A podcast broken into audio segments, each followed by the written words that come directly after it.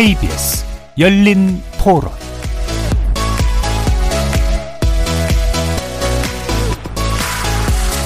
안녕하십니까. KBS 열린 토론 정준희입니다.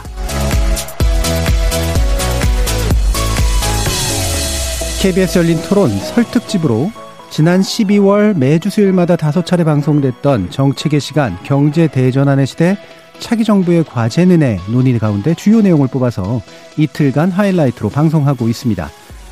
어제는 질적 성장을 위한 경제 정책, 저출산 고령화 시대의 정책, 그리고 기후위기 시대의 지속 가능한 정책에 대한 논의까지 세 꼭지 내용으로 함께 하셨고요. 오늘은 두 꼭지의 논의가 이어집니다. 양극화가 심화되면서 복지가 더욱 강조되는 시기에 재정을 담당하는 기획재정부의 역할과 과제를 짚어보는 재정 컨트롤 타워로서의 기획재정부를 논하다가 1부에서 마련돼 있고요.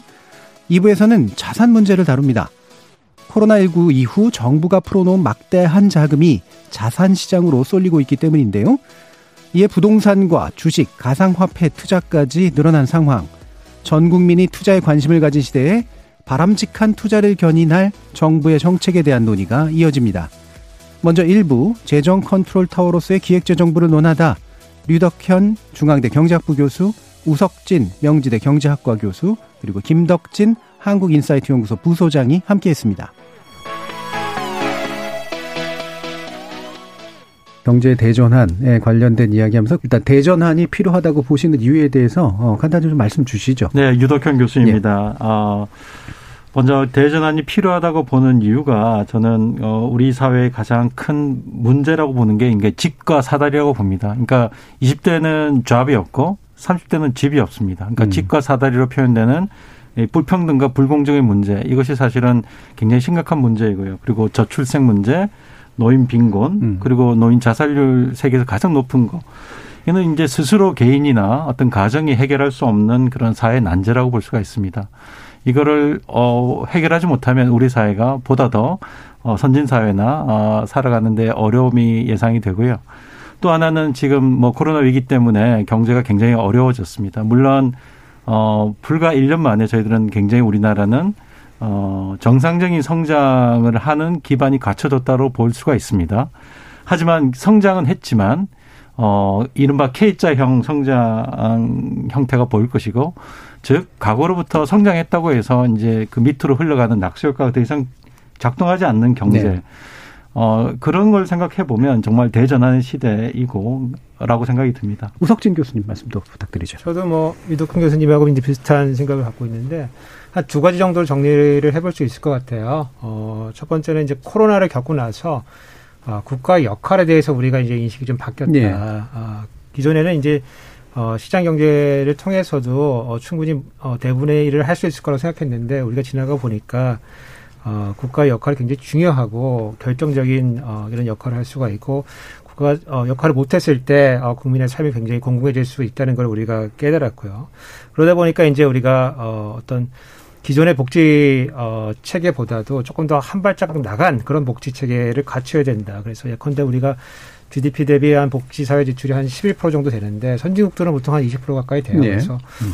한 번에 가지 못하겠지만은 어, 그 정도의 어떤 인프라는 갖춰야 된다. 그래서 복지 국가 혹은 돌봄 국가 혹은 사회적 돌봄 이런 것들이 강화돼야 된다라고 하는 그런 어, 공감대가 형성이 됐다 보고요. 두 번째는 이제 어, 경제 성장과 관련된 문제인데 그 전에 우리가 어, 투입 위주로 그러니까 노동을 많이 투입하고 네. 자본을 네. 많이 투입해 가지고 이렇게 어, 성장을 이끌어 왔는데 지금 뭐 그런 상황은 아니거든요. 이 사회에 이 생산성을 올릴 수 있도록 어, 정부가 요거를 한 조정하는 역할을 반드시 해줘야 된다. 그리고 부족한 데 있으면은 투자를 통해서 어, 생산성을 향상시킬 수 있는 그런 역할을 해줘야만 어, 앞으로도 우리 경제가 지속적으로 성장할 수 있는 여건을 마련할 수 어, 있을 것이다. 오늘 또 초점 주제가 이제 기획재정부에 관련된 부분인데요. 특정 부서를 뭐 이제 타겟 잡아서 얘기한다라기보다는 국가 역할이 굉장히 증대됐고 재정의 역할이 증대됐는데 경제 정책의 핵심 부서로서 이제 기재부가 충분한 역할을 하고 있느냐에 대한 이제 평가가 좀 필요해서 그 얘기가 전반부에 좀 진행이 될 거거든요. 관련해서 또 간단한 평가 한번 해주시죠, 우석진 교수님. 어,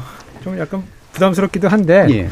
그래도 한번 그 비판적으로 한번 봐야 될 시기인 것 같긴 해요. 음. 그래서 제가 이제 그 기재부를 오랫동안 봐왔는데 지금 상태를 보면은 기재부 수장 포함해서 문화 전반적으로 어, 중장기 문제에 대처하는데 약간 미흡한 거 아니냐 음. 그런 생각이 좀 듭니다. 아, 이름이 기재부가 기획재정부잖아요. 네. 어, 그러면은 기획이 먼저 나오고 어, 그 다음에 재정이 나오는 거거든요.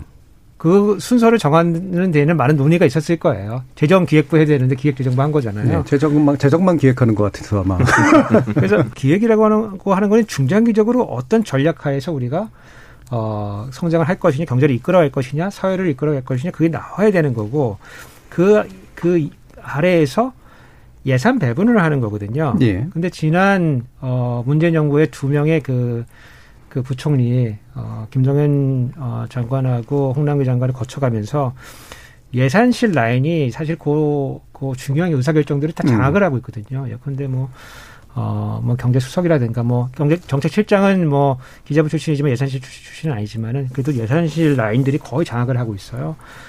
어, 이게 이제 뭐랑 비교를 해볼 수 있냐면은 그 검찰에서 특수부가 다 장악했을 예, 예. 때 어떤 음. 일이 생기는가 검찰 검찰 그, 무- 그 분위기라고 하든가 음. 아니면 이라는 방식이 예산실 장악을 하게 되니까 어, 기재부의 가장 중요한 기획 기, 기획 기능 그리고 거시경제 운영 운영 분야 음. 어, 이런 게 저는 굉장히 약화가 약화됐다고 봐요. 네. 그래서 돈을 하나 쓰더라도 우리가 장기 중장기적으로 어떤 효과를 기대하면서 쓰는 어, 이런 것들이 필요한데 너무 예산실이 중용되다 보니까 음. 어, 진보 정부에서는 이상하게 예산실 라인을 중용하는 그런 경향이 네. 있는데 하다 보니까 어, 불필요한 데서 자꾸만 전, 전투를 벌인다. 음. 어, 전 이거 전투 벌일 필요가 없는 건데 예컨대 뭐 나중에 또 기회가 돼서 말씀드리겠지만은 우리 여름에 이제 전국민 재난지원금 가지고 논의, 논의를 벌이다가 80%를 하느니 88%를 하느니 이런 얘기를 했는데 네.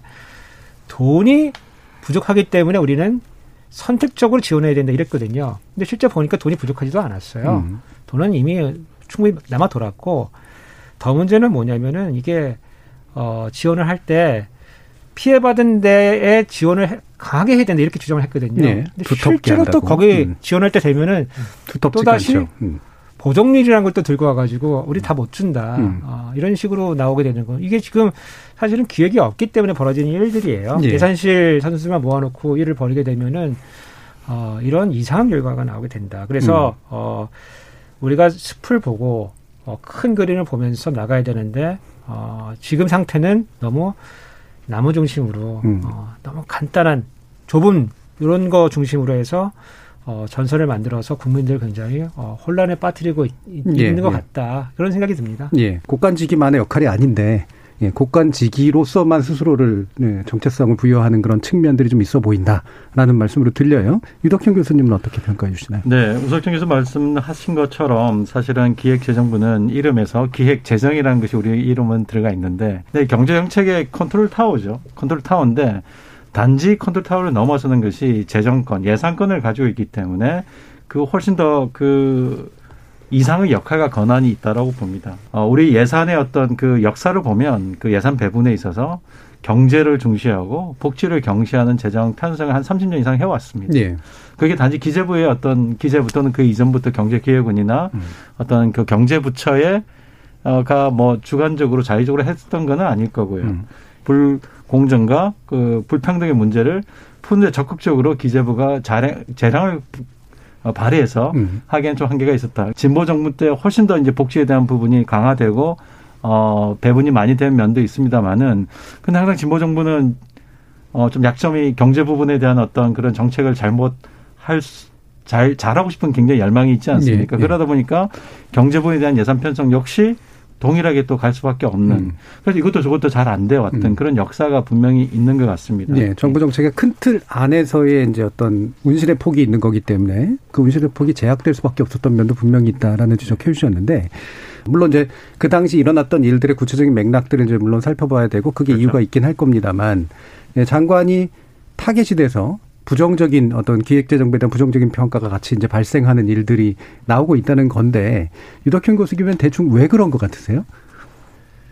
그 국민들의 기대 또는 예. 뭐 여당이든 야당이든 그 기대가 서로 간에 충돌이 될때 음. 그냥 어떤 그 누구를 혼내야 되거나 그렇죠. 책임을 돌려야 예. 될 필요가 있을 때 예를 음. 들면 여당 같은 경우에는 어 여당에서 주창하고 주장하는 어떤 예를 들면 재난지원금에 대한 어떤 폭에 대한 집행 음. 확대 소상공인에 대한 지원 이런 것들이 사실은 어 제일 크게 형식적으로 보자면 기재부가 맡고 있는 셈인 것처럼 보이지 않습니까? 그러니까 그에 대한 블레임을 해야 될 것이고요. 또 국민들 예를 들면 큰 경제 위기가 오거나 또는 뭐 어, 국민들의 삶이 팍팍해지거나 그럴 때, 그럴 때는 또 경제 정책에 대한 것이 잘못됐다. 집값이 네. 올랐다. 이거에 대해서는 사실은 누군가를 블레임해야 되는데 그 블레임의 대상이 사실은 어 그렇게 나타난 것이 아닐까 이렇게 생각을 해봅니다. 예. 뭐 기본적으로 이제 그와 같은 심리학적 맥락이 흔히 있을 것 같다는 생각이 들어요. 네. 특정 인물을 잡아서 책임을 묻는 게 확실히 좀 더 편하고 자연스러운 일이기 되기 때문에 어떻게 보세요, 우석준 교수님?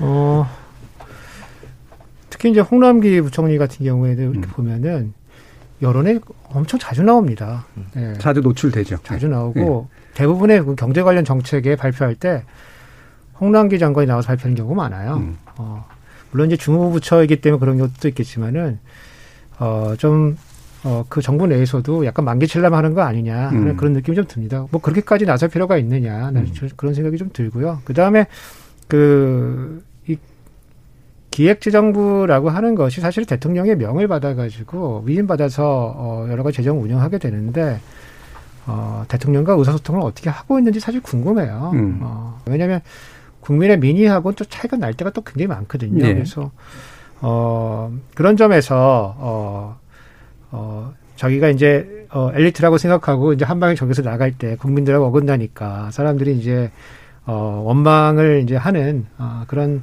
경향이 있는 거 아닌가 어, 싶고 그리고 제가 제일 안타까워하는 거는 뭐냐면은 이번 정부 들어가지고 원래는 이제 소득주도 성장이 한 파트가 있고 그다음에 혁신 성장 뭐 이런 것들이 있어요. 어 근데 그런 거를 공무원한테 줬어요. 음. 기재부한테 담당하라고. 근데 뭐또 우리가 다 알겠지만은 공무원이 된다는 것 자체가 변화, 혁신 이게 가장 싫은 사람들이 공무원 되는 거거든요. 아 근데 그런 사람들한테 모아놓고 혁신하라 그럴 거 하니까 세상에서 제일 하기 싫어하는 걸 하라고 하니까 이게 될 리가 없거든요. 네.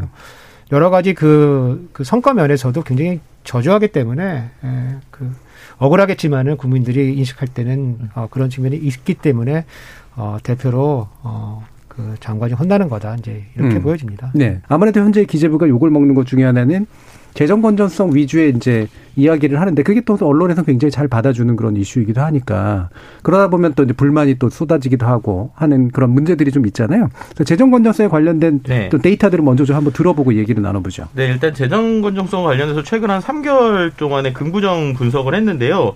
흥미로운 건 긍정하고 부정의 비율이 거의 비슷합니다. 그러니까 긍정이 45%, 부정이 48%로 조금 더 많아요. 음. 그런데 상위 키워드를 보더라도 1위가 악화되다고 2위가 가능하다거든요. 음. 첫 번째 악화되다라는 거는 결국에는 재정 건정성이 진짜 악화되는 것 같다라고 하는 이야기들이에요. 그래서 지금 온라인상에서 가장 뜨거운 것 중에 하나는 최근에 이제 윤희숙 전 국- 국민의힘 의원이 이제 11월 24일 날 얘기했었던 내용인데 뭐 문재인 정부가 남긴 빚이 665조 원이다. 뭐 68년간 누적 빚보다 많다. 뭐 지금 복지 수지 유준만 해도 2050년에 채무 비율이 130%다라고 하는 이야기가 온라인상에서 이게 정말 맞는 거냐 틀린 거냐에 대한 이야기들이 상당히 많이 나오고 있고요. 또 이제 그러다 보니까 정말로 지금처럼 있으면 문제가 생기는 거냐라는 이야기가 이제 첫 번째로 이제 악화되다 관련된 키워드인데요. 네.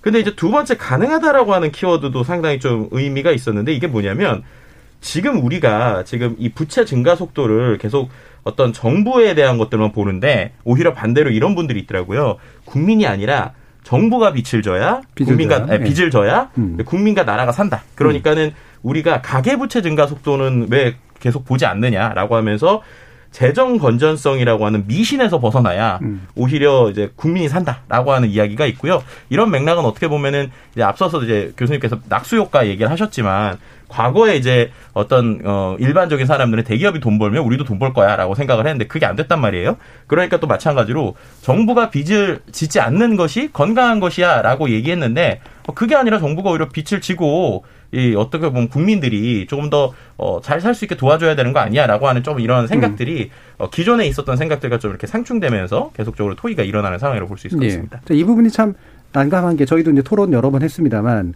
한편에서는 이제 포퓰리즘 대 재정 건전성의 구도가 이제 만들어지고 그러니까 어차피 뭐 정부나 또 정권을 쥐고 있는 쪽 당 같은데 특히 여당 같은 데는 돈 풀어가지고 인기 얻으려고 하는 거 아니냐.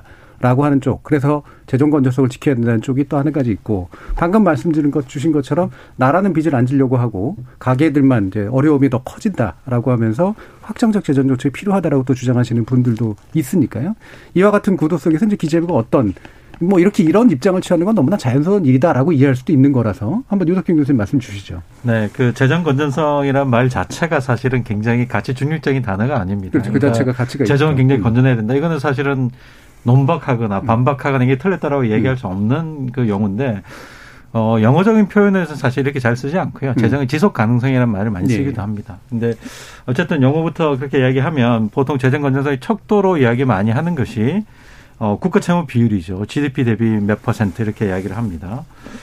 이게 그 국가 채무 비율을 보자면 이게 분자는 그 국가 채무 수준이지 수준이지 않습니까? 그러니까 한국 정부 정부 수립 이후부터 이후부터 지금까지 쭉 누적돼 왔던 것이 이제 분자가 되는 것이죠. 예. 사실은 IMF 위기 이전에 90년도 무렵만 해도 우리 국가 부채 수준이 10% 남짓이었습니다. 왜냐하면 이전에는 재정 운영이라는 것이 들어오는 대로 쓰는 그러니까 양입 제출 그러니까 세입을 정하고 그다음에 쓸 걸 정하기 때문에 빚을. 질 일이 없었던 거죠. 예. 그러다가 크게 한번 터진 게 외환 위기가 터지고 그로부터 어 그렇게 됩니다. 그래서 그- 그- 그리고 분모는 분자는 분자 아, 분모는 그 1년에 그 GDP가 되지 않습니까? 네. 일 1년에 국가가 벌어들이는 어떤 그, 그 부가가치 어, GDP인데 이거는 무리가 있다는 거죠. 그러니까 분자는 역사적으로 우리가 쌓아왔던 국가의 빚을 1년 동안에 벌어들이는 돈으로 예. 어느 정도 갚을 수 있는지 없는지를 평가하는 그 자체가 음. 척도로서는 적절하지가 않다 이렇게 네. 생각이 들고요. 그러면 채무를 어느 정도 우리가 부담할 수 있는 능력이 되느냐 안 되느냐로 판단을 해야 되는데 뭐 그렇게 하기 전이라도 일단 수준 자체가 굉장히 낮습니다. 음. 뭐50% 정도이기도 하고요. 국가 채무가 어떻게 해서 발생하느냐 하면 우리가 어 일반 회계에서 수- 그 세입에 비해서 지출이 많게 되면 그 적자를 보존하기 위해서 발행하는 게 이른바 이제 적자성 채무가 되겠습니다. 예. 적자성 채무가 있고 또 또 다른 용도로 발행하는 채무가 있습니다. 이거는 우리가 금융성 채무라고 해서 그건 언제든지 자산으로 만들 수 있는 일종의 자산인 셈인데요. 금융성 채무가 있는데 그게 6대 4 정도의 비율이 됩니다. 예. 그 실질적으로 50%라고 한다면 실제적으로는 진성의 국가 채무는 실제로는 30% 정도가 되는 것이죠. 음. 그러니까 그걸 보더라도 굉장히 작은 것이 있고요. 또 하나 국가 채, 그 재정 건전성 이야기할 때 고려하지 않고 있는 것이 한 세 가지 정도가 있는데요. 일단 이자 지급이 얼마가 되느냐. 뭐 가게가 가게나 기업도 이자를 잘 갚을 수 있는지 없는지 그게 굉장히 중요한 요소가 되는데 네. 그게 1년에 한 20조 정도 되거든요. 그럼 우리 GDP 대비로 보면 1% 정도가 우리가 실제로 이자를 지급하는 것이다 하는 거고. 그다음에 이제 또 국가 채무의 질이 굉장히 좋느냐 안 좋느냐를 판단해야 되는데 최근에는 국가 채무가 굉장히 장기적인 채무로 많이 발행하고 있습니다. 그러니까 굉장히 장기 단기적으로 갚아야 될 채무 비중이 그러니까 1년 안에 갚아야 될 비중이 전체 채무 중에서 한 10% 정도 남짓이다. 음. 또 외국인들이 또 많이 가지고 있는 그것도 굉장히 중요한 지표거든요. 그래서 예를 들면 그게 국가 부채 비율이 높아진 거에 대한 걱정을 하시는 분들이 아니 이러다가 위기가 나와서 우리 신용도가 떨어져서 외국인들이 한국 시장에서 빠져나가면 우리가 그에 대한 외환 위기 때처럼 우리 다시 한번 외환 위기를 맞게 되는 것이 아닌가. 그래서 한번 보면 외국인들 우리 국가 채무를 가지고 있는 비중이 13, 14%밖에 되지 않습니다. 예. 그러니까 일본하고 우리나라가 OECD에서 가장 낮죠. OECD 평균적으로 한25% 정도 됩니다.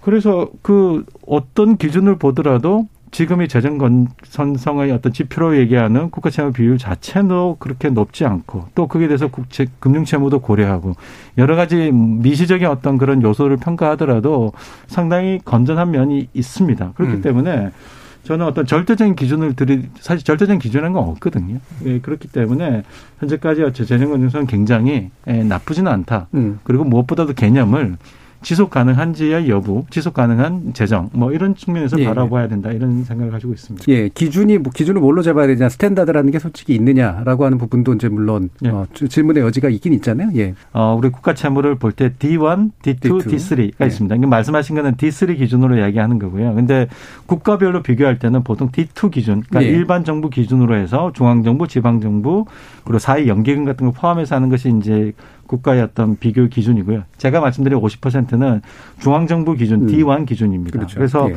D2 기준으로 하더라도 50% 중반이고요. 음. 예, 그러니까 공공기관 채무 같은 경우는 우리가 부채가 많지만 또 공공기관은 굉장히 자산도 많습니다. 우리나라 공공채무가 음. 기관이 가지고 있는 자산과 부채를 상계한 순채무 기준으로 하게 되면 상당히 오히려 재산이 더 많은 경우라고 볼 수가 있습니다. 예. 예. 결국 보면 이게 이제 한쪽에서는 끊임없이 부채가 크다라고 하는 걸 강조하려고 하고 그래서 우리는 클 났다라고 하는 걸 강조하려고 하고 다른 한쪽에는 충분히 이 정도면 괜찮고 중요한 거는 어느 선이 위험한 선이고 어느 선이 필요한 선이냐를 정책적으로 결정해야 되는데 이 정책을 자기 꼬리가 몸을 흔드는 격이다라고 하는 그런 지적도 하잖아요. 말씀 주시죠. 어, 뭐 상황에 따라 굉장히 다른데 음. 국가 채무를 늘려야 될 땐 늘리는 거고 줄여야 될 땐 줄여야 되는 거고 그게 사실은 재정 운영하는 그 기술이죠. 그래서 예.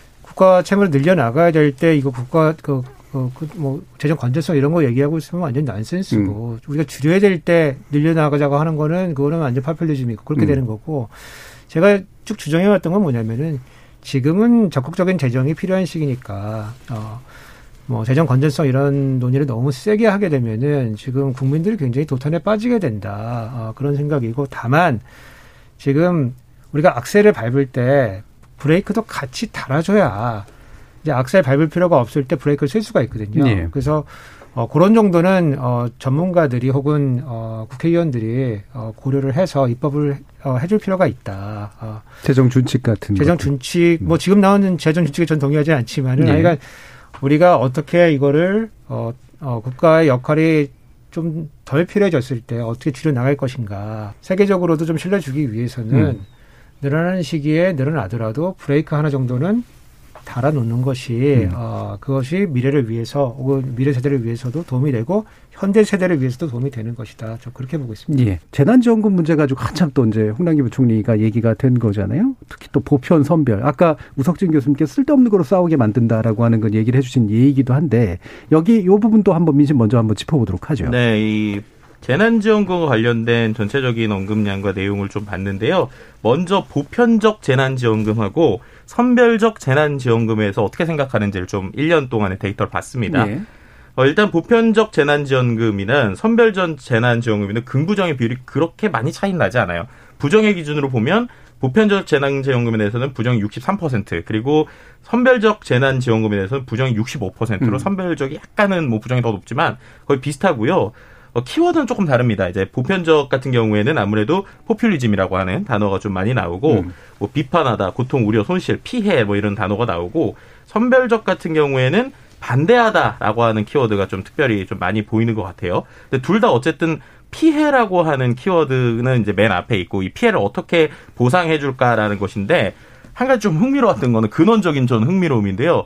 보편적 재난지원금이 1년 동안의 SNS상 언급량이 4,600건 정도밖에 되지 않아요. 음. 그리고 선별적 재난지원금당 9천여 건 정도인데 그냥 재난지원금 있잖아요. 예. 그냥 재난지원금 관련돼서는 44만 건이 넘습니다. 예, 예. 그리고 거기에서는 긍정이 37%로 음. 부정보다 높습니다. 음. 그러니까 결국에는 어떤 어 보편적이든 선별적이든 실제로 재난지원금 자체는 받아본 사람들 그리고 특히나 SNS상에서 일반적인 사람들의 입장은 상당히 부정보단 긍정적이었고 실제로 이런 것들이 SNS상에서도 재난지원금이 나와서 실제 이걸 통해서 소비에 진작이 됐다라고 하는 의견들이 있었던 뭐 예. 뭐 이런 전반적인 얘기까지 좀 드릴 수 있을 것 그러니까 같습니다. 재난지원금 자체에 대해서는 긍정적으로 경험하고 긍정적인 태도가 갔는데 네. 그게 이제 보편화 선별 논쟁으로 들어가는 순간 이제 서로 그렇죠. 싸우게 되는 네. 그런 일들이 벌어진다는 말씀이시잖아요. 네, 네 일단 요거 가지고 한번 얘기를 해보죠. 유석진 교수님 어떠세요? 어, 저는 뭐 음. 상황에 따라 다르다고 보는데 어, 1차하고 5차 할 때는 그때는 전국민 재난지원금이 저는 맞다고 봤어요. 네. 왜냐하면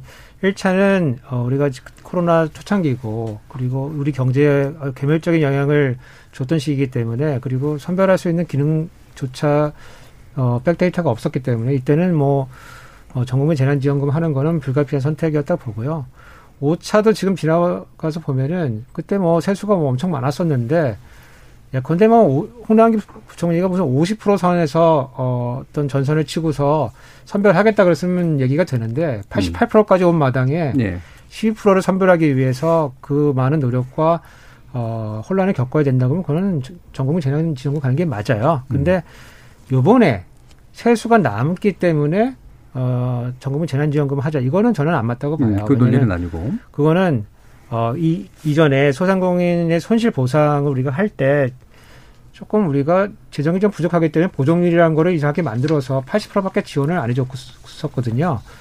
그렇다면은 어 그게 남았을 때는 거기에다 먼저 돈을 집어넣는 것이 전 국민이 그렇게 동의를 할 거예요. 그리고 음. 어 우리가 뭐 영업 제한이나 집합 금지 때문에 피해를 받은 건 아니지만은 뭐 인원 조정 뭐 이런 것 때문에 손실을 입은 무슨 숙박업이라든가 이런 데는 못 줬거든요. 그렇다면은 거기도 어 선별적으로 지원을 해주는 것이 맞다. 그래서 뭐 일률적인 답이 있는 건 아니고 경제 상황 그리고 피해 입은 계층 이런 것들을 보면서 어 그 재난지원금의 선별인이 어뭐 뭐, 뭐, 아니면 뭐 전 국민이 이런 음. 것들을 선택하는 것이 맞고, 어, 이것이 명확한 시점들이 있었어요. 근데 음. 그, 원래 가지고 왔던 포지션을 고수하다 보니까, 어, 제가 처음 말씀드린 대로 정말 별 필요하지 않은 데서 전투를 벌이면서 시간을 음. 보냈, 보냈던 그런 것 참 아픈 기억들이 있다. 네. 그래서 예, 그렇게 보고 있습니다. 이게 마치 이제 찬기재부, 반기재부, 그 다음에 현 정부 찬성 반대 뭐 이런 것의 선들로처럼 이제 비춰진 것이 문제인데 그런 논쟁이 사실 그다지 필요하진 않았다라고 보시는 거잖아요.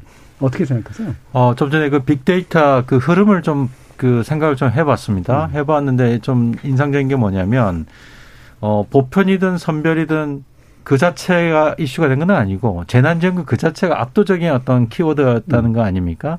저는 국민들이 이렇게 생각했다고 생각합니다. 그 보편이든 선별이든 학자들이든 관료든 정치인들이 논쟁하는 것은 뭔가 이게 더 좋은 것이 이런 것인데 이런 걸 가지고 생각하는 것보다 국민들한테는 실제로 네.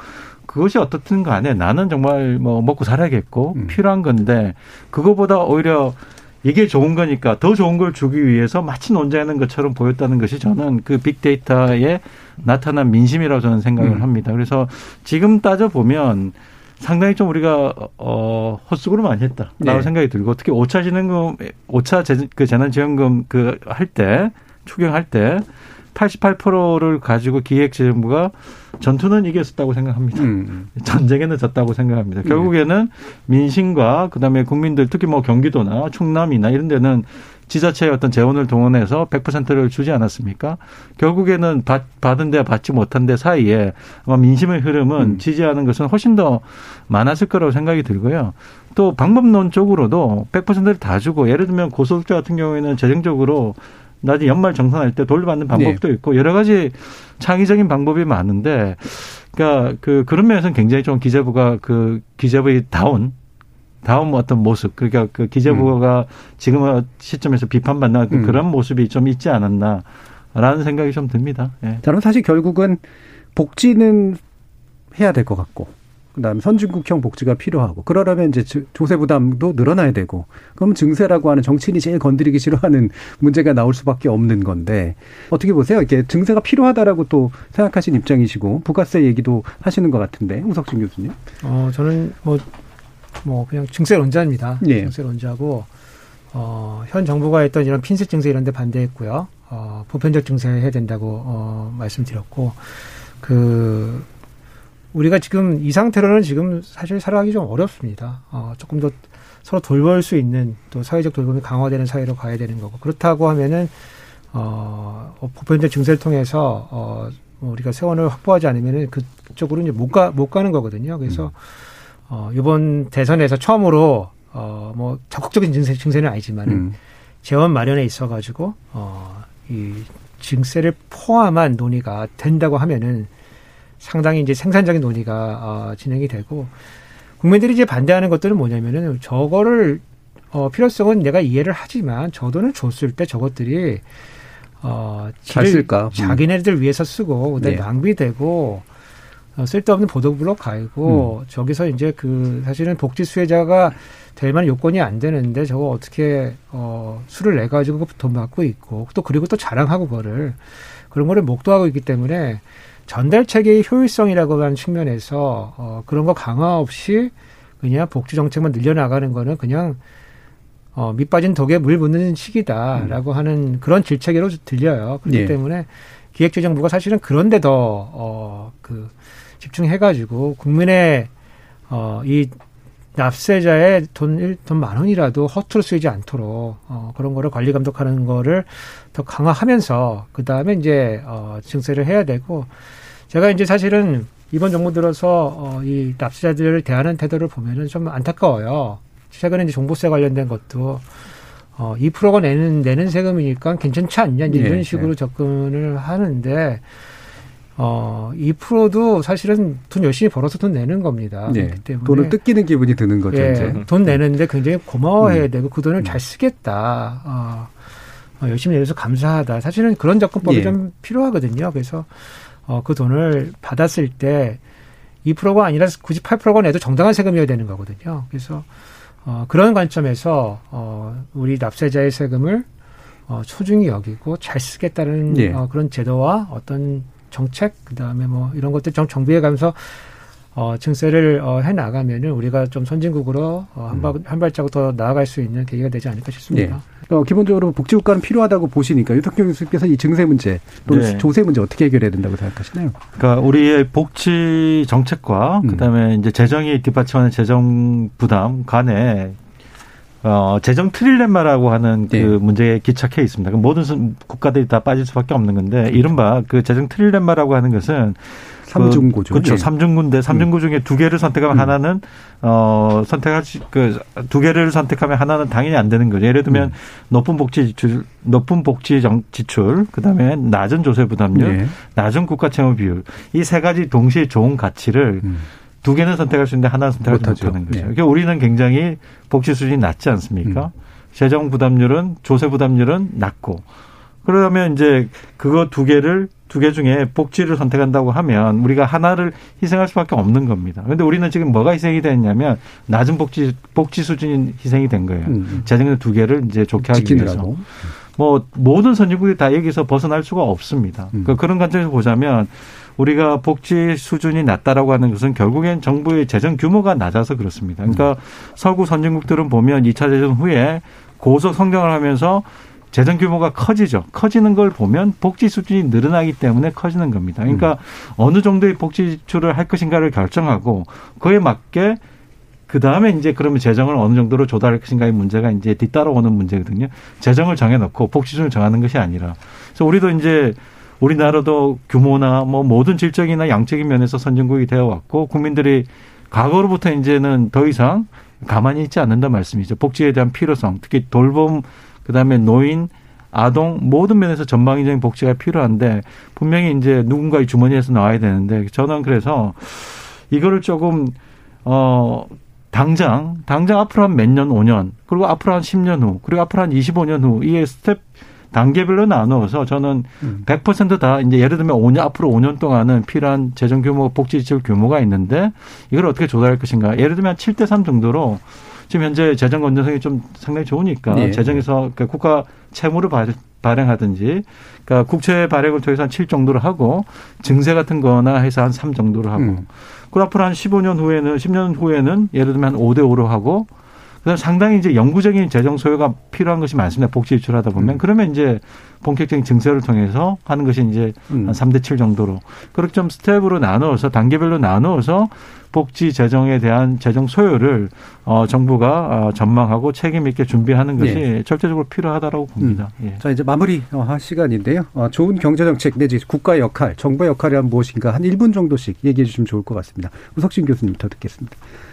어, 이게 사실은 저희가 어, 고민하고 있는 거예요. 어, 그래서 국가 역할은 뭐고 시장 역할은 무엇인가 어, 이런 고민들을 하는 거고 복지나 돌봄이나 이런 것들 어, 시장에 맡겨서 우리가 해, 해봤거든요. 어린이집, 뭐, 뭐 요양 뭐 이런 거 시장에 맡겨서 해봤어요. 근데 사실은 돈은 많이 들어가는데 어 영세적인 영세한 이런 돌봄 기관들이 생겨서 뭐 열심히는 하고 있지만은 국민도 불만이 많고 정부도 불만이 많고 거기에 종사하는 사람들도 다 불만이 많은 그런 이제 국가가 어 직접 개입해서 해야 될 일들을 시장에 맡겼기 때문에 생기는 일이거든요. 그래서 어 국가가 해야 될 일을 어 찾아서 명확하게 국가가 개입을 해줘야 된다. 음. 다만 이제 어 시장이 해도 되는 일들을 국가가 나서서 하는 거는 그런 것들은 어 지양을 해야 된다. 예. 어, 그래서 집중과 어, 이런 균형의 원리를 좀 잘 운영할 필요가 있다 이렇게 보고 있습니다. 네, 유덕균 교수님. 저는 나쁘지 않은 정책이 좋은 정책이라고 예. 생각합니다.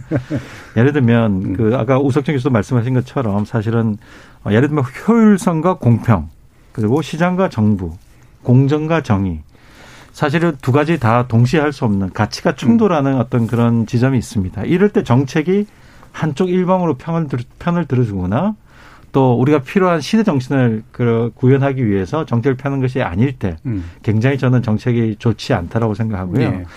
결국 아까 말씀드린 그 모든 지금 우리 사회가 굉장히 많은 갈등과 분열이 있는데 다 가치가 충돌하는 부분이라고 생각합니다. 그러니까 정책이 좋게 되려면 그런 거에 대해서 일방적으로 편을 들, 들어주거나 관리를 잘 하지 못하지 않고 잘하면서 국민들의 어떤 삶을 어, 행복하게 만들어주는 그런 정책을 펴는 것이 저는 좋은 정책이라고 이제 봅니다. 네, 알겠습니다.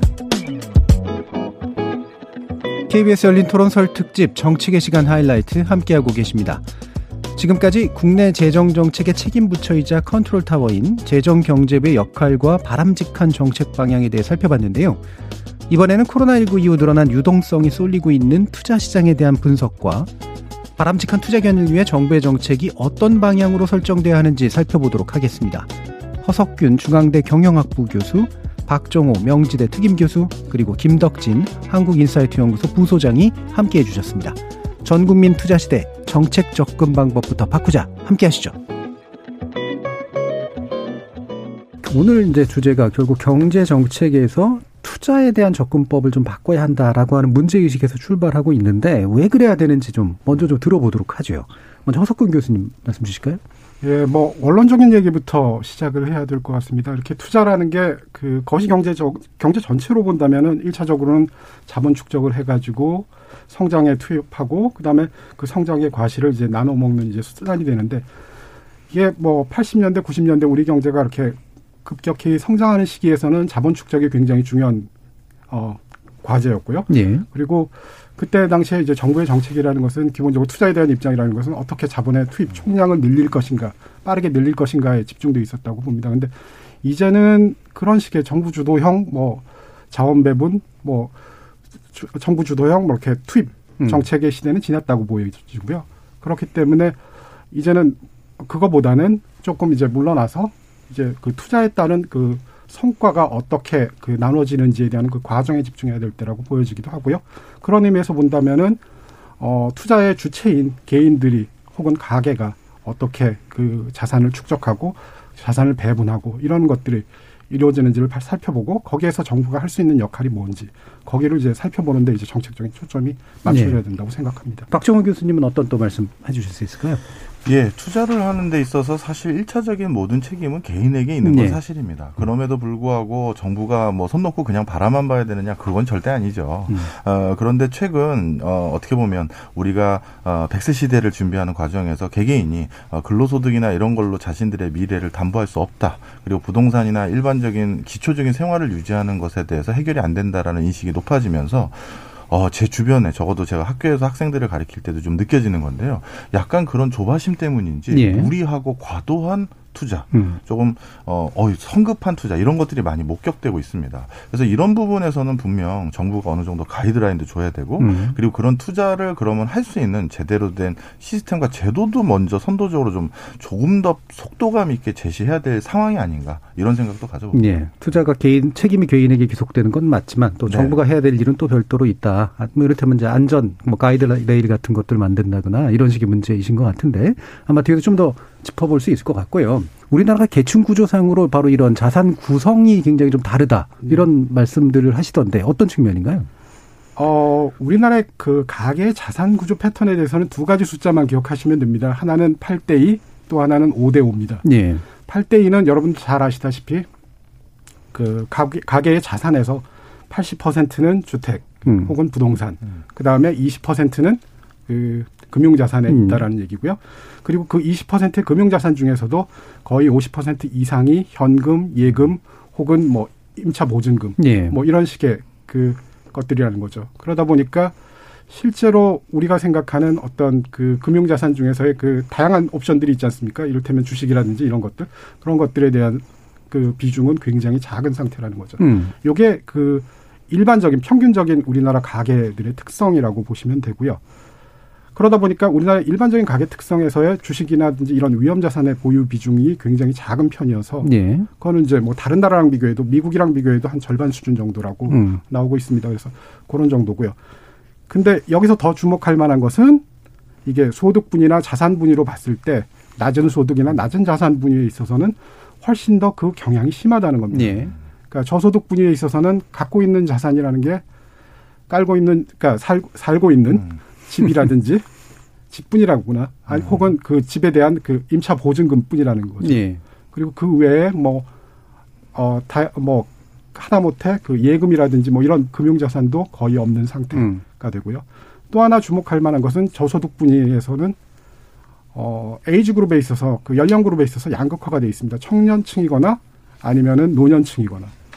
근데 노년층이신 분들 같은 경우에는 기본적으로 이렇게 그 사회 안전망 체제에서 이제 저소득층인 경우에 편입이 돼서 어느 정도 이렇게 물론 이제 그게 충분한 수준이냐에 대해서는 또 얘기가 있을 수 있겠습니다만 어느 정도 보장을 받는데 나머지 청년층에 대해서는 그런 보장들이 이렇게 뭐 충분하게 이루어지지 않고 있다라고 예, 보여지는 예. 거죠. 그러다 보니까 이들은 노후를 위해서 자산을 축적할 기회, 능력 뭐 이런 거에 있어서 굉장히 제약을 받고 있고 그러다 보면 이들이 나중에 그, 그 가족을 꾸리, 가족을 또 만들고 그 다음에 가족이 이제 가족을 이제 부양하면서 살다가 이제 노후가 됐을 때 또 노후 생활을 또 어떻게 할 건지 예. 뭐 이런 문제들이 장기적으로는 커지는 거죠. 예. 자, 그러면 박종희 교수님, 이게 네.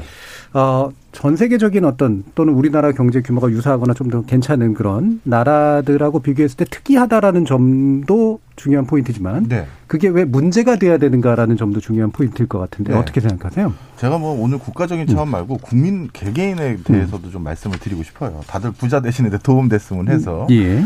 이상하게 부동산에 대한 선망 의식이 있는 것 같아요.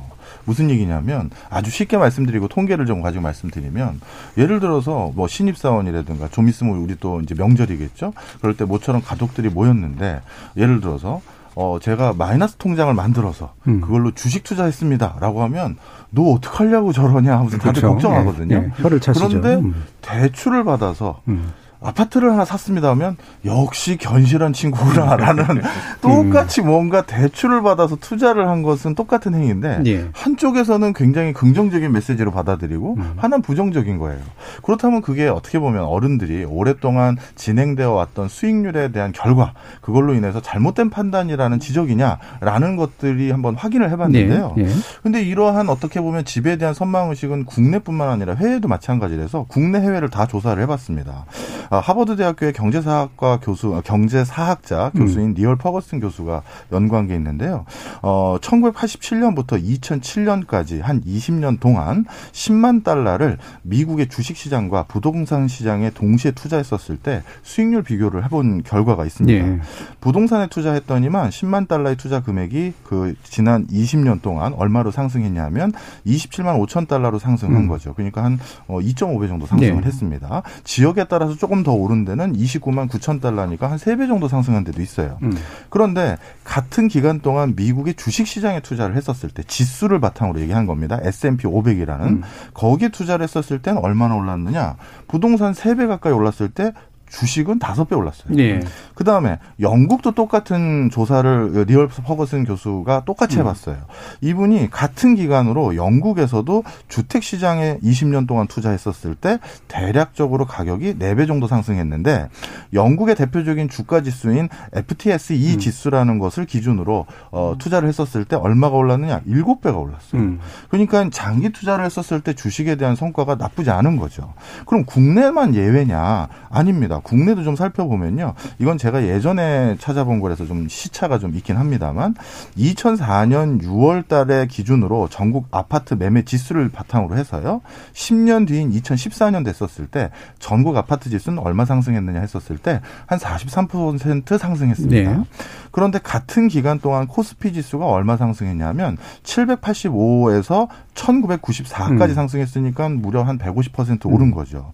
그러니까 아파트 가격에 비해서 어, 주식 투자가 한 3.5배 이상 수익률을 거둔 거예요. 음. 그러니까 이거는 뭔가 그냥 단순히 음. 어 진짜 부동산 수익률이 훨씬 높았다라든지 이런 어떤 결과치를 체험적으로 가지고 네. 있어서 생긴 게 아니라 경험칙이 아니다. 네. 음. 이건 우리의 약간 선입견과 편견도 있어요. 예. 네, 그걸 말씀드리고 싶어요. 그렇죠. 집. 하나는 좀 가지고 있어야지. 네. 근데 플러스 그래서 돈 뭐 잃은 사람 없다더라. 뭐 이게 이제 뭐좀 그런 결합돼서. 나타난. 자, 그럼 관련해서 우리나라 부동산에 대한 네. 민심들이 분명히 빅데이터 상으로 나타날 것 같아요. 최근 5년 동안의 부동산과 관련된 이야기를 보면요. 저 일단은 한 줄로 좀 정리를 해보면 부동산이 동산화된 것 같다. 그러니까 예, 못 움직이고 덜 움직이는 자산이어야 되는데 아주 급격하게 움직였다. 그런데 그거에 대한 이유를 지금 정책에 대해서 다 이야기를 하고 네. 계십니다. 원래 움직이고 안 움직이고 소유권에 관련된 문제인데. 네, 이상하게 그렇죠. 좀 비틀었네. 네. 이제 어떻게 보면 그러다가 이제 최근에 또 이제 정책 때문에 화가 나는데 공무원들은 자기끼리 비리를 저지르고 있었다. 그래서 이제 정책으로 시장이 망가지는데 입속을 챙기고 있다는 분노 뭐 이런 것들을 좀 5년간에 정리해 볼 수 있을 것 같은데요. 이런 것들을 좀 보여줄 수 있는 게 일단 언급량을 좀 비교해 볼 수 있을 것 같아요. 2017년에 부동산과 관련된 언급량이 68만 건 정도 나왔거든요. 근데 이게 2020년에는 100만 건 이상까지 증가를 합니다. 그리고 이제 키워드의 변화가 좀 중요한데 2017년에는 이 부동산과 관련돼서 투자라는 키워드가 3위였거든요. 근데 이게 2018년에 2위, 2019년에 1위로 올라갑니다. 예. 그러니까 2019년에는 부동산은 투자라는 키워드죠. 그러다가 2020년에 이 투자라는 키워드가 뚝 떨어지게 되고 그 대신 들어오는 키워드가 정책이라는 키워드가 들어와요. 그러니까 정책과 관련된 이야기를 나오기 시작하고 2021년에도 정책과 관련된 이야기가 나오기 시작하는데 중요한 건 정책이라는 키워드가 들어가기 시작하면서 사람들의 긍부정 비율이 급격하게 변합니다. 예를 들면은 2017년에는 어, 긍정의 비율이 부동산과 관련해서 52.5%, 2018년에 50%, 2019년 51%였는데요. 정책이 그러니까 투자가 정책으로 바뀌는 2020년부터는 긍정의 비율이 39.4%까지 떨어지고 2021년에는 지금 긍정의 비율이 22%, 부정이 74%까지 늘어납니다. 그리고 관련 키워드를 보더라도 이 부동산에 대해서 오히려 투자라는 키워드가 있을 때 SNS 상에서 사람들의 생각이긴 하지만 어 뭐 예를 들면 상위의 키워드가 가능하다 혹은 합리적 이런 키워드들이 나오다가요. 갑자기 2020년부터는 어 폭등 그리고 불법, 뭐 교만, 실패 이런 키워드들이 좀 나오게 되고요. 또 한 가지 재밌는 게 폭락과 폭등이 항상 같이 나오는데 2016, 17, 18년에는 폭락이 폭등보다 위에 있었어요. 그랬는데 이게 지금 2020년부터는 폭등이 이제 폭락을 예, 넘어서고요. 2021년에는 가장 많이 나온 그, 그 감성 키워드가 폭등입니다. 근데 그만큼 사람들이 가지는 감정이 최근에 이 부동산과 관련해서 상당히 좀 부정적으로 많이 변했다. 그리고 거기에서 가장 두 개의 가장 많이 움직였었을 때가 710 부동산 대책이 있었을 때 그 전에 7월에 이제 언급량이 제일 많이 변화가 됐고요. 또 한 가지는 이제 2021년도 3월에 있었던 LH 부동산 이슈가 있을 때 이때 이제 이런 감정들이 많이 변했다. 이런 패턴들을 볼 수 있었습니다. 예. 자, 그러면 이제 부동산, 이 우리의 이제 심리 속에 이제 들어가 있는, 특히나 기성세대에게 들어가 있는 대단히 안전하고 절대 불패하는 그런 자산으로서의 부동산은 신합니까? 아니면은 어, 상당 부분 검증됩니까? 아까 이제 말씀 들으면 뭐 신화까지는 아니지만 그래도 예, 약간의 격차는 있는 것 같은데. 박정호 교수님이 말씀해 주신 그런 그 비교들 각 국가별로 주식 시장하고 장기 투, 네. 투자를 했을 때 재테크하고의 그 비교는 사실은 재무 경제학이나 혹은 경제학 음. 교과서에서 항상 그 많이. 뒷면 앞면에 나와 있는 비교 테이블이거든요. 네네. 한국도 마찬가지로 이제 뭐 80년대까지 가면은 굉장히 그러니까 말씀하신 그런 식의 패턴이 나오긴 합니다. 근데 그럼에도 불구하고 왜 사람들은 주식보다는 그 부동산에 훨씬 더 믿음을 갖느냐라는 건데 음. 기본적으로 그 테이블에서 중요한 키워드는 장기 투자였습니다. 예. 근데 주택은 어쩔 수 없이 의도하지 않게 장기 투자가 음. 장기 투자를 할 수밖에 없다는 거죠. 음. 대부분의 사람들이 뭐 한 채 이상 집을 더 갖기는 힘들기 때문에 음. 사실 그 갖고 있는 집이라고 하면은 자기가 살고 있는 집일 가능성이 있습니다. 그렇기 때문에 자기가 살고 있는 집을 자기가 갖고 있는 주식처럼 하루아침에 바꿀 수 포지션을 바꿀 수 있는 게 아니거든요. 그러다 보니까 의도하지 않았지만 장기 투자가 가능한 겁니다. 그리고 뭐 전세나 월세로 임대를 하더라도 그게 기한이라는 것이 있기 때문에 예. 단기적으로 이렇게 급박하게 이렇게 그 거래를 할 수가 없- 없는 거거든요. 음. 그러다 보니까 의도하지 않은 장기 투자가 됐고 그러다 보니 의도하지 않게 장기 투자, 장기 투자에 따른 성과를 얻을 수밖에 없었던 음. 거죠. 집값이라는 것은 경제 성장이 올라가면 올라갈수록 사람들이 더 좋은 조건의 지- 그 생활 환경, 주거 환경을 찾고자 하기 때문에 당연히 높은 가격을 매기려고 할 수밖에 없고요. 그러다 보니까 당연히 집값은 올라가는 추세였던 거고 거기에 맞췄을 뿐이라는 거죠. 음. 자, 그러면 지금 이제 어, 다시 또 허석균 교수님께 말씀을 여쭤야 될 것 같은데 어, 이렇게 우리나라가 이제 부동산이 이제 자산을 구성하고 있는 비율이 굉장히 높고, 하, 어, 소득 하위 계층으로 갈수록 또 이 경향이 더 뚜렷하게 나타난다라고 하면, 어, 그것이 어떤 위험성을 낳는가라는 측면에서 한번 또 얘기를 해볼 필요는 있을 것 같거든요. 이를테면 금리하고의 관련성 문제라든가 정책하고의 관련성 문제라든가 어떤 부분을 좀 짚어주실 수 있을까요? 뭐 일단은 지금 최근에 이제 금리 인상이 음. 됐고요. 그 다음에 아까도 말씀 키워드 중에서 말씀하셨지만 규제하고 관련된 얘기들 하셨는데 예. 사실 규제라는 게 2018, 19년도 해서 그 정부가 했던 그 부동산 관련 대책들을 네. 보시면 일년에 수십 차례씩 있었습니다. 그래가지고 우스갯소리로 저희가 그 규제 효과에 대해서 이렇게 분석을 해보려고 그랬더니 분석을 못 하겠는 겁니다. 음. 그 이유가 뭐냐면 기본적으로 규제에 대한 효과를 분석을 하려고 그러면 규제 전후에 뭔가 그 뭐 주택 거래량이라든지 네. 주택 가격에 대한 비교를 해야 되지 않습니까? 근데 문제는 그걸 비교를 하기에 비교를 하기에 충분한 그 시간. 후의 시간을 가질 수가 없는. 또 다른 정, 정책이 계속 들어오기 때문에 그래서 뭐 그 부분은 논외로 하고 사실은 그 부분에 대해서도 사실은 되게 그렇죠. 할 규제 효과도. 굉장히 중요한 음. 부분인데 자, 분석이 좀 어렵고. 예, 음. 그래서 그렇고요. 그 금리에 대해서 좀 얘기를 좀 해드리고 싶은데 음. 일단은 금리 인상으로 해서 원론적으로는 주택 가격이 떨어질 거라고 생각을 하는 경우들이 많은 것 같습니다. 네. 뭐 이를테면 이제 주택을 구입하는데 주택을 보유하는 데 따른 자금의 기회 비용이라는 측면에서 그게 비싸지기 때문에 당연히 주택의 메리트가 그 떨어지기 때문에 주택 가격이 떨어질 거라고 생각을 음. 합니다만 실제로는 조금 더 생각을 해봐야 될 것 같습니다. 네. 그 이유 중에 하나는 어 이런 경우에 그 이런 그 부담 만약에 그 금리가 오름으로써의 부담을 누가 지게 될 거냐라는 거죠. 실제로 영향을 받는 것은 세입자. 그 새로 음. 새로 주택을 한 1주택 보유자 가- 자기 집을 간신히 마련한 1주택 보유자이거나 아니면 전세 세입자들 음. 예. 같은 경우들이 있게 되는 거죠.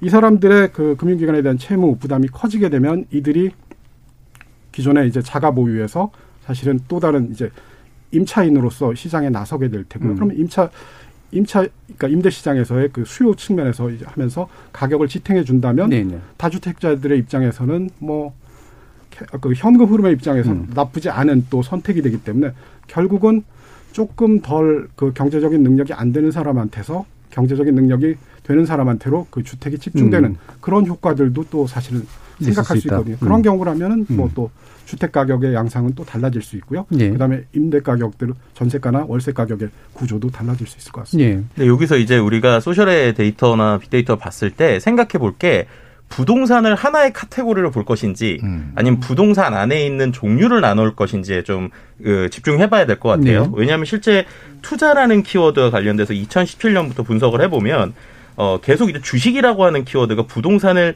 2017년, 18년, 20년, 21년에 앞섰거든요. 근데 2019년만 주식보다 부동산의 언급량이 많았습니다. 근데 그때 연관 키워드를 보면 다 부동산과 관련된 게 상가나 집이 아니라 모두 다 아파트입니다. 그러니까 결국에는 사람들이 지금 다 부동산에 하면은 부동산을 아파트를 투자를 생각한다라는 거고요. 그것도 이제 좋은 곳의 아파트죠. 네, 그렇죠. 그러다 보니까 이제 아까 뭐 10배 얘기도 하셨지만 결국에는 사람들이 지금 관심 있는 거는 아파트이고 좋은 것인데 그러면 지금 3040이 혹은 2030이 꿈꾸는 좋은 아파트에 돈이 몰리고 있어서 네. 약간 부동산 전체라기보다는 아파트에 그렇죠. 확실히 좀 이런 붐이 있는 것이 아닌가라고 예, 분석해 볼수 그렇죠. 있습니다. 최근에 이제 투자 경향 그래도 좀 달라지고 있는 것 같긴 한데, 어, 확실히 좀 이제 과거보다는 이제 주, 주식이나 뭐 이런 막 코인까지 음. 들어오는 분들도 많이 생기고, 어, 이걸 가지고 또 안 좋게 생각하시는 분들도 기성세대 같은 경우는 있긴 합니다만, 이런 경향은 기본적으로 박정훈 교수님 어떻게 보고 계세요? 예, 이거는 저희는 저희 쪽에서는 이제 학습 효과가 좀 있었다고 음. 생각을 합니다. 그러니까 나름대로 사회생활을 한 10년 이상 한 사람들의 공공연한 얘기들이 있어요. 음. 예를 들어서 IMF 외환위기 때 그때 삼성전자 주식을 사놨으면 예. 아니면 SK텔레콤을 사놨으면 이런 소리 하거든요.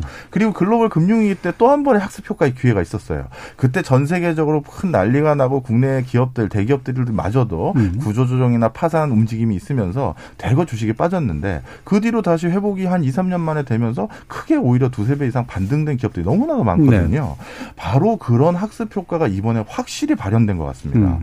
주가가 단기간에 거의 2,000포인트 근처에서 1,500이 깨지고 내려갔더니 그때 주가를 견인했던 것은 흔히 말하는 우리 개미, 네, 음. 개인 투자자들이 그 뭐 어떻게 보면 대출까지 해서 그때 돈을 다 우리 주식시장에 넣었거든요. 네, 동학개미들. 예, 동학개미라고 불렸죠 그때.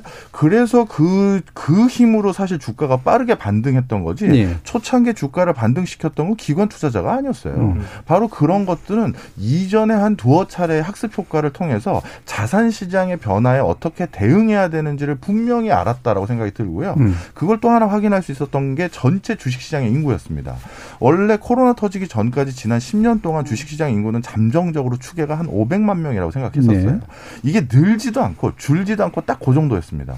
그런데 코로나 터지고 나서 불과 2년 만에 주식시장 인구가 얼마나 늘었냐면 거의 천만 명 가까이 음. 올라갔거든요.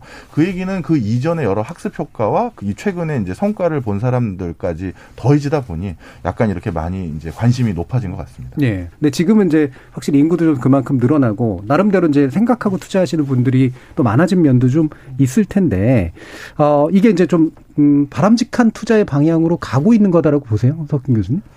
뭐 일단 주식시장의 참가율이 높아졌다라는 것은 긍정적으로 볼 수가 있습니다만 음. 사실은 근데 그 개개인들이 어떻게 주식 투자를 하고 있는지 패턴을 보면은 또 네네. 음. 생각할 점들이 많을 것 같습니다. 어, 그 많은 경우에 있어서 이렇게 특정 종목에 그 한정돼 가지고 투자를 하는 경우들이 있는데요. 이런 경우라는 것은 기본적으로 뭐 위험의 다각화라는 측면에서는 그렇게 그 저희가 그 권하지 않는 거고요. 사실 그 특정 종목을 이렇게 선택을 해가지고 거기에다 집중해서 투자한다라는 것은 기본적으로 그 해당 업체가 하는 사업 영역에 대한 뭐 전문적인 지식이 있거나 우월한 정보, 뭐 합법적이어야겠지만요. 우월한 정보가 있다라는 전제하에서 음. 하는 건데 이런 것들이 그렇게 가능하다라고 보여지진 않거든요. 네. 네. 그래서 그런 의미에서 본다면은 이제 이런 식으로 하는 것들이 그렇게 좀 더 이렇게 위험에 대한 다각화 측면에서 이렇게 좀 더 이렇게 분산하는 투자들을 하면서 주식시장의 참여율이 높아지는 것이 좀 더 바람직하지 않을까라는 생각입니다. 그러면 이제 이- 이른바 투자의 양극화라고 이제 하는데, 그러니까 이게 뭐 그냥 단순하게 이해하자면, 그러니까 어, 투자를 잘 못하시는 분들은 현재까지 했던 건 그냥 부동산에 보통 돈을 이제 묻어두거나 아까 깔, 깔아, 깔고 있다는 표현도 나왔었는데 하거나 하는데 뭔가 좀 감각이 있거나 돈이 있거나 여력이 있는 분들은 여러 가지 위험 분사를 하면서 좋은 금융 투자 쪽에 이제 손을 많이 댄다. 이렇게 이해하는 게 맞을까요? 예, 그렇게 음. 보셔도 되고요. 항상 이런 불황이 일어나고 나서 그 다음에 일어나는 일반적인 현상 중에 하나가 구조 조정입니다. 음. 그런데 어, 이 어떤 그 산업 섹터에서요, 업계 1, 2등이 있고, 그 밑에 3, 4, 5등부터 쭉 랭킹이 있을 거 아니에요. 그런데 대부분 이런 불황 때는요, 1, 2등, 그러니까 어떤 수익권의 기업들 빼고는 대부분 이 겨울을 잘 못 견디죠. 예. 그러면 그 밑에 있는 랭킹에 있는 기업들은 대부분 이런 혹한기 때 1, 2등이나 수익권 기업들에게 인수합병이 되거나 아니면 파산해서 없어집니다. 그러면 불황이 지나고 나면 어떻게 되느냐? 쉽게 얘기해서 살아남은 사람들 그 소수의 기업들의 어, 어떻게 보면 시장으로 완전 바뀌어 버려요. 우리나라를 똑같이 보면 확인할 수가 있죠. IMF 외환위기 전에 우리나라 자동차 회사가 몇 개였다가 IMF 외환위기 지나고 확 줄었고 예. 글로벌 금융위기 지나고 또 줄었거든요. 그래서 이런 것들을 잘 아는 거예요. 그러다 보니까 자산 여력이 있거나 담보력이 있는 분들은 바로 이때 어, 어떻게 보면 leading 기업들에게 음. 그 훨씬 더 많이 미리 베팅해 놓고 그 다음에 불황이 지나고 나선 훨씬 더 안정감 있는 수익을 거두는 경우들이 많이 있죠. 예. 자, 이렇게 이제 투자에 관련해서 이제 우리 고정된 인식이라는 게 있고 부동산 위주의 하지만 또 이제 젊은 층들 위주로 또 바뀌고 있는 인식이라는 게 있어서 청년층에서 이제 그 투자에 대한 관심이 늘어나고 있는 부분 그리고 특히나 이제 코인 같은 것하고 연관성이 좀 높아지고 있는 이런 부분에 대해서 어 객관적이고 냉정한 한번 평가를 한번 좀 들어보고 싶습니다. 이게 우려할 만한 일이냐 아니면 잘 가고 있는 거냐 어떻습니까? 예. 제가 그냥 음. 어, 수업 중간 수업 중에 학생한테 받았던 질문인데요. 예. 어, 교수님 투자와 투기의 차이가 뭐예요? 음. 그러더라고요. 그래서 제가 두 가지 얘기를 했거든요.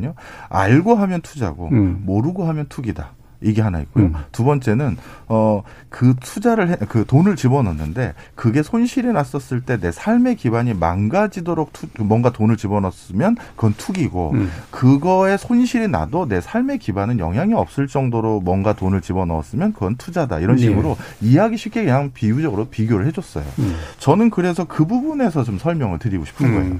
가상화폐에 투자를 해서 그게 나쁘고 좋고 주식에 투자를 하면 나쁘고 좋고가 있는 것이 아니라 문제는 아니다. 음. 그렇죠. 그거를 투자하는 패턴과 방식, 지각 이런 것들이 더 중요하다고 보는데요. 이런 차원에서는 저는 아직까지는 조금 우려를 많이 하고 음. 있는 편에 가깝습니다. 예. 허석균 교수님은 또 이 부분 어떠세요?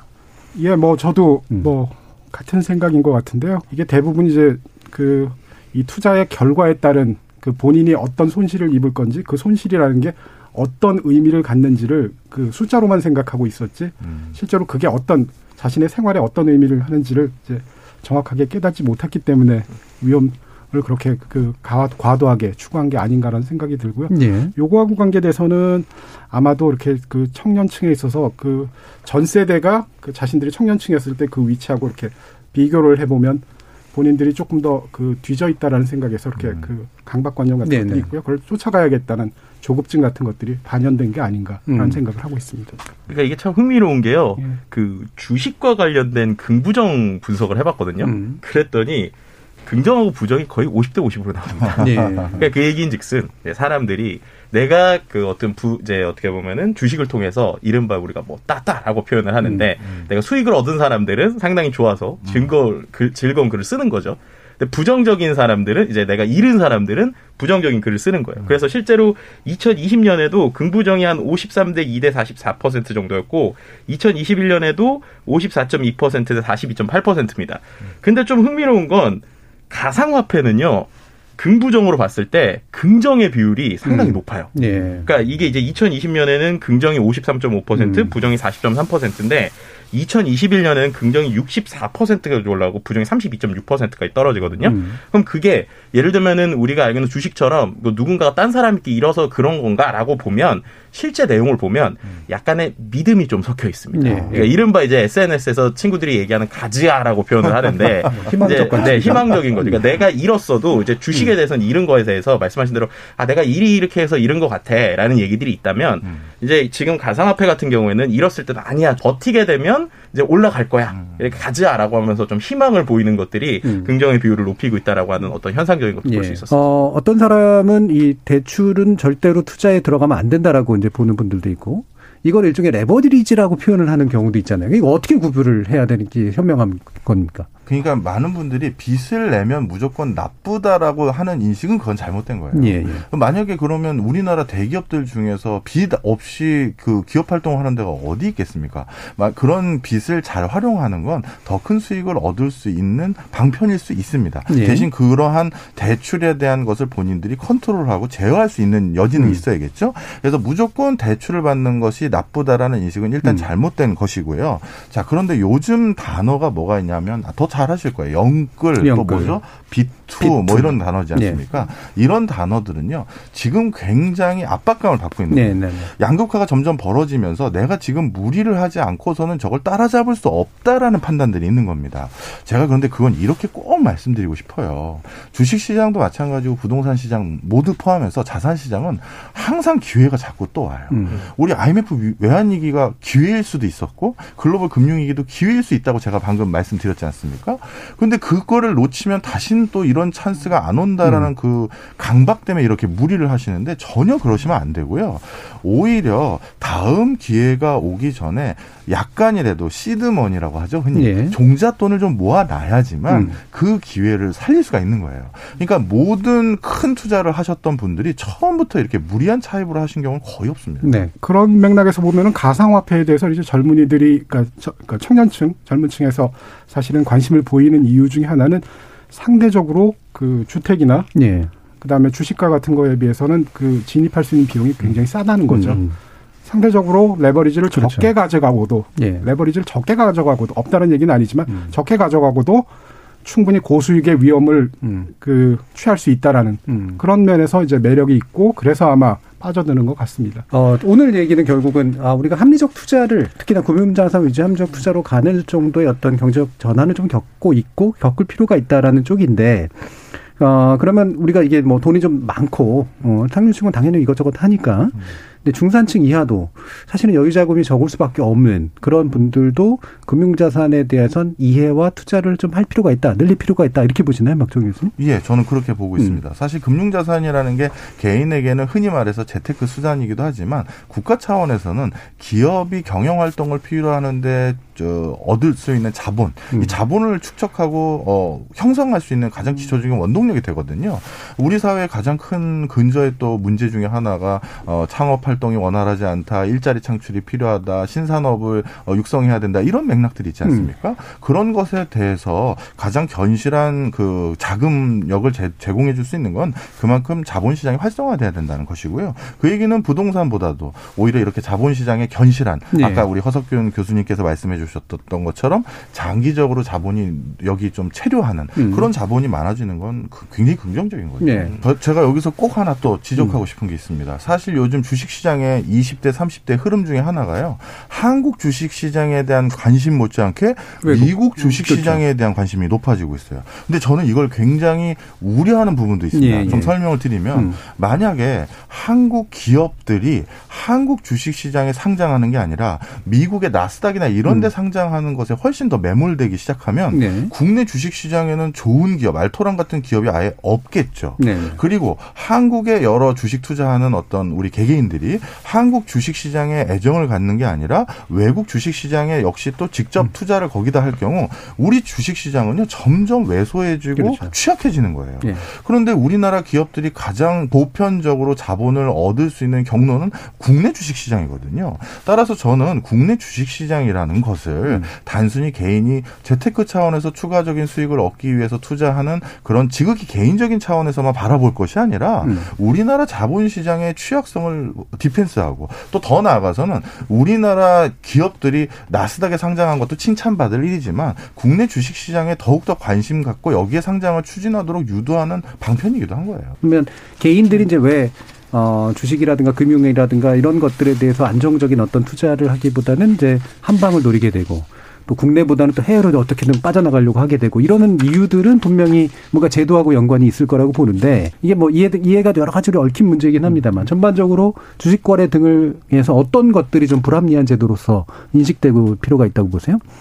뭐 일단은 뭐 제도 자체 그 세율에 대해서 말씀하셨지만 세율 자체는 아마도 이제 2023년부터는 국내에서에 있는 상장되어 있는 주식에 대해서도 양도차익에 대해서 과세를 할 거고 음. 그다음에 그 세율 자체가 그렇게 어20% 그다음에 3억 이상이 25 이상의 수익에 대해서 25%가 세하는 거기 때문에 아마 세율에서는 차이가 없을 테니까 네. 그 부분은 지금 아까 그 시청자분께서 올려주신 거는 아마 그 부분은 이제 해소가 된다. 해소가 될 것 같고요.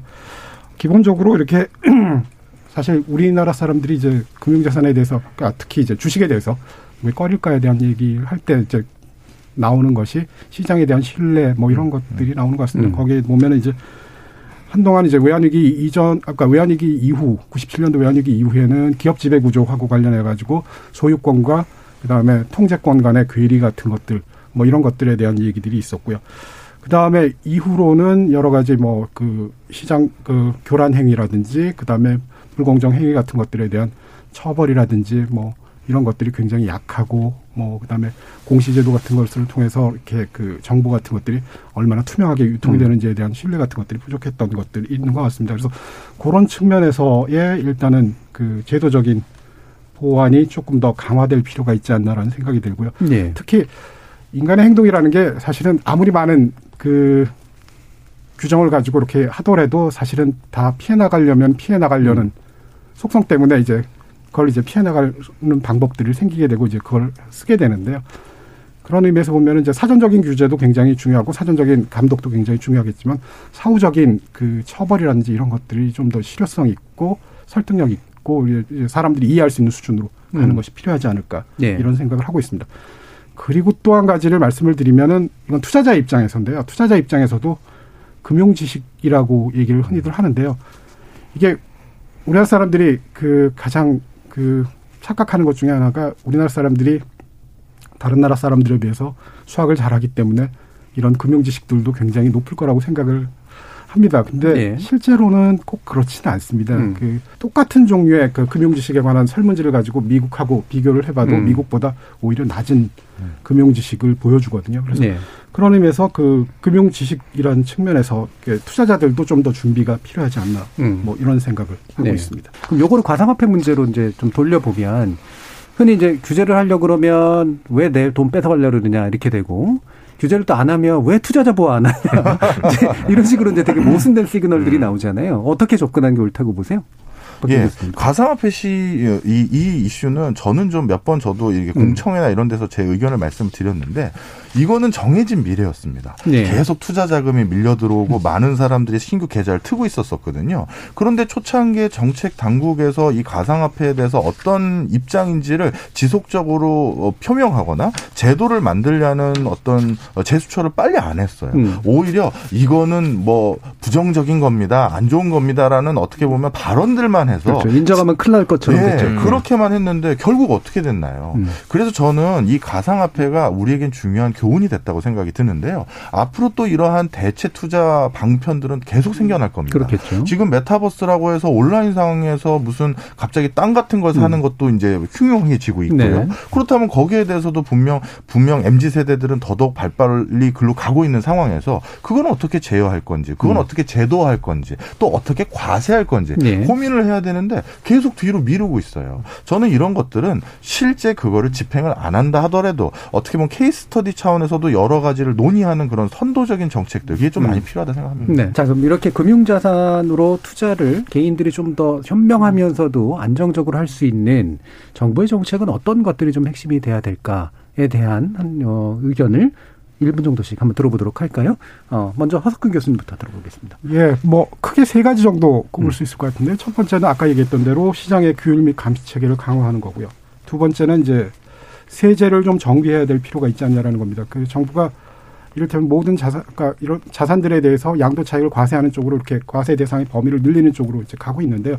그거는 좋은데 그렇다면은 이제 그 기본적인 원칙에 있어서 사실은 납세자의 편의 혹은 납세자의 이익을 또 최대화할 수 있는 방향으로 음. 세제를 좀 더 이렇게 그 디자인할 수 있다는 여지가 있다라는 거죠. 이를테면은 거래세 같은 경우 증권 거래세도 이제 아마 0.15%가 남을 텐데 그게 농특세 부분이거든요. 그래서 네.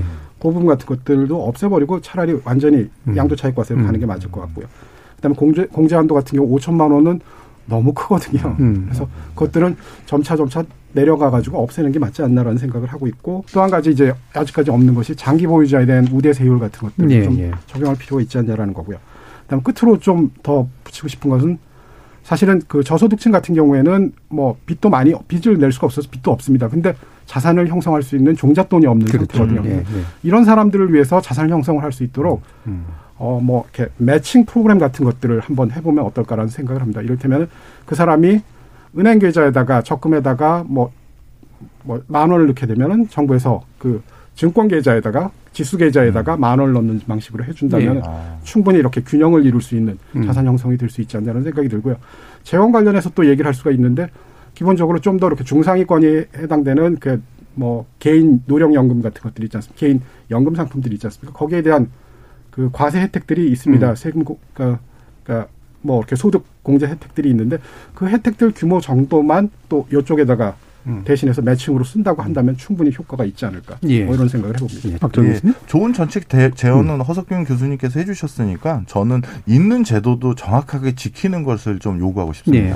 사실 은행에서 우리가 금융상품 살려고 하면 이런저런 거 체크하잖아요. 그거 아시잖아요. 뭐 살려면 그거 대신 거기에 맞게끔 체크해 주는 행태가 아직 남아 있어요. 음. 내 실제 위험 선호도와 상관없이 이러 이런 거죠 하면서 체크해 그렇죠, 주거든요. 그렇죠. 있는 제도도 잘 지켜보자. 음. 이렇게 얘기하고 싶습니다. 예. 네, 부장님. 저는 이제 좀 어떻게 보면은 그래도 젊은 세대니까 얘기를 하자면 코로나 이후에 노동의 형태도 바뀌고 자산의 형태도 바뀌고 금융의 형태가 바뀌고 있는데 빠르게 법이 안 움직이면 결국에는 새로운 시장을 열고 시도하는 사람들을 탈세자로 만들 수 있다. 네네. 이런 얘기 좀 드리고 싶습니다. 알겠습니다.